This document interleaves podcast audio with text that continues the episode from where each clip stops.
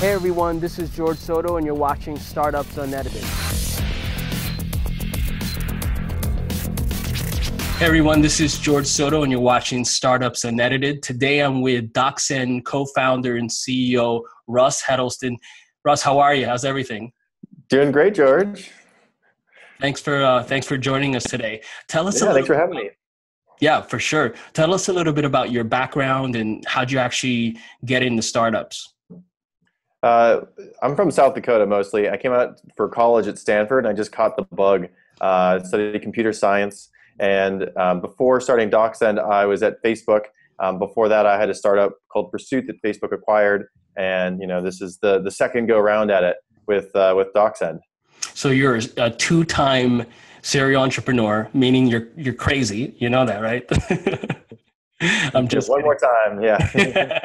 well, why don't you tell us a little bit about how to successfully bring a MVP or minimum viable product to market? You folks have built it just an incredible product. It's it's beautiful. It it has all the characteristics, in my opinion, of the sort of like you know I, I don't want to say perfect, but just a, a really high quality SaaS product that has a self serve component, but that enterprises can use as well. How did you actually successfully bring that to market? And what tips would you give an early stage SaaS founder about bringing a product successfully to market?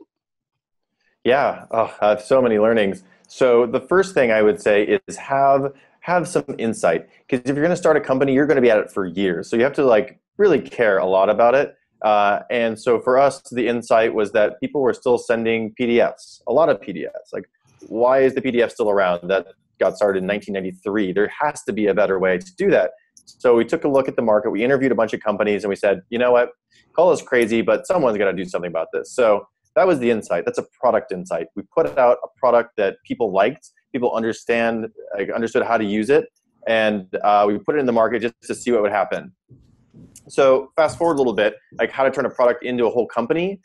What we got to was figuring out that sales and marketing don't work together on the content that's being sent, and no one knows what's going on. So the real business for DocSend is getting into larger corporations and being the production system for all the documents that they're sending out proposals, white papers, case studies. But we couldn't have gotten there unless we solved a specific problem and did it in a way that's really easy for people to get in and use. So, what are some of those early sort of steps that a founder would take to be able to discover that, hey, you know what, this is not just an idea that's in my head that I think is cool or my co founders think is cool, but it's actually a, a, problem that organizations have? Like, how did you tactfully actually yeah. reach out to these folks? So we actually had a, a friend of ours um, who uh, used to work at IDEO and took us through the IDEO interview process. And so we actually did a bunch of interviews before we even had a product. And we'd sit them down, we'd ask them workflow questions about what they do, what they send, how it works, and what problems they have. And we would uh, record them and transcribe them and look for common threads of issues that these people had.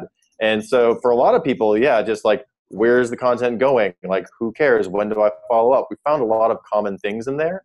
And then um, before we even built a product, we actually then had you know an idea of like this is how this product works we interview people again ask them hey there's this thing here's how it works like how excited are you about this? And so we had to really convince ourselves like we had to have the users convince us that this was a thing worth solving because we might think it's a good idea but you need other people to tell you that they also think it's a good idea and you need them to ask you like when can i use it?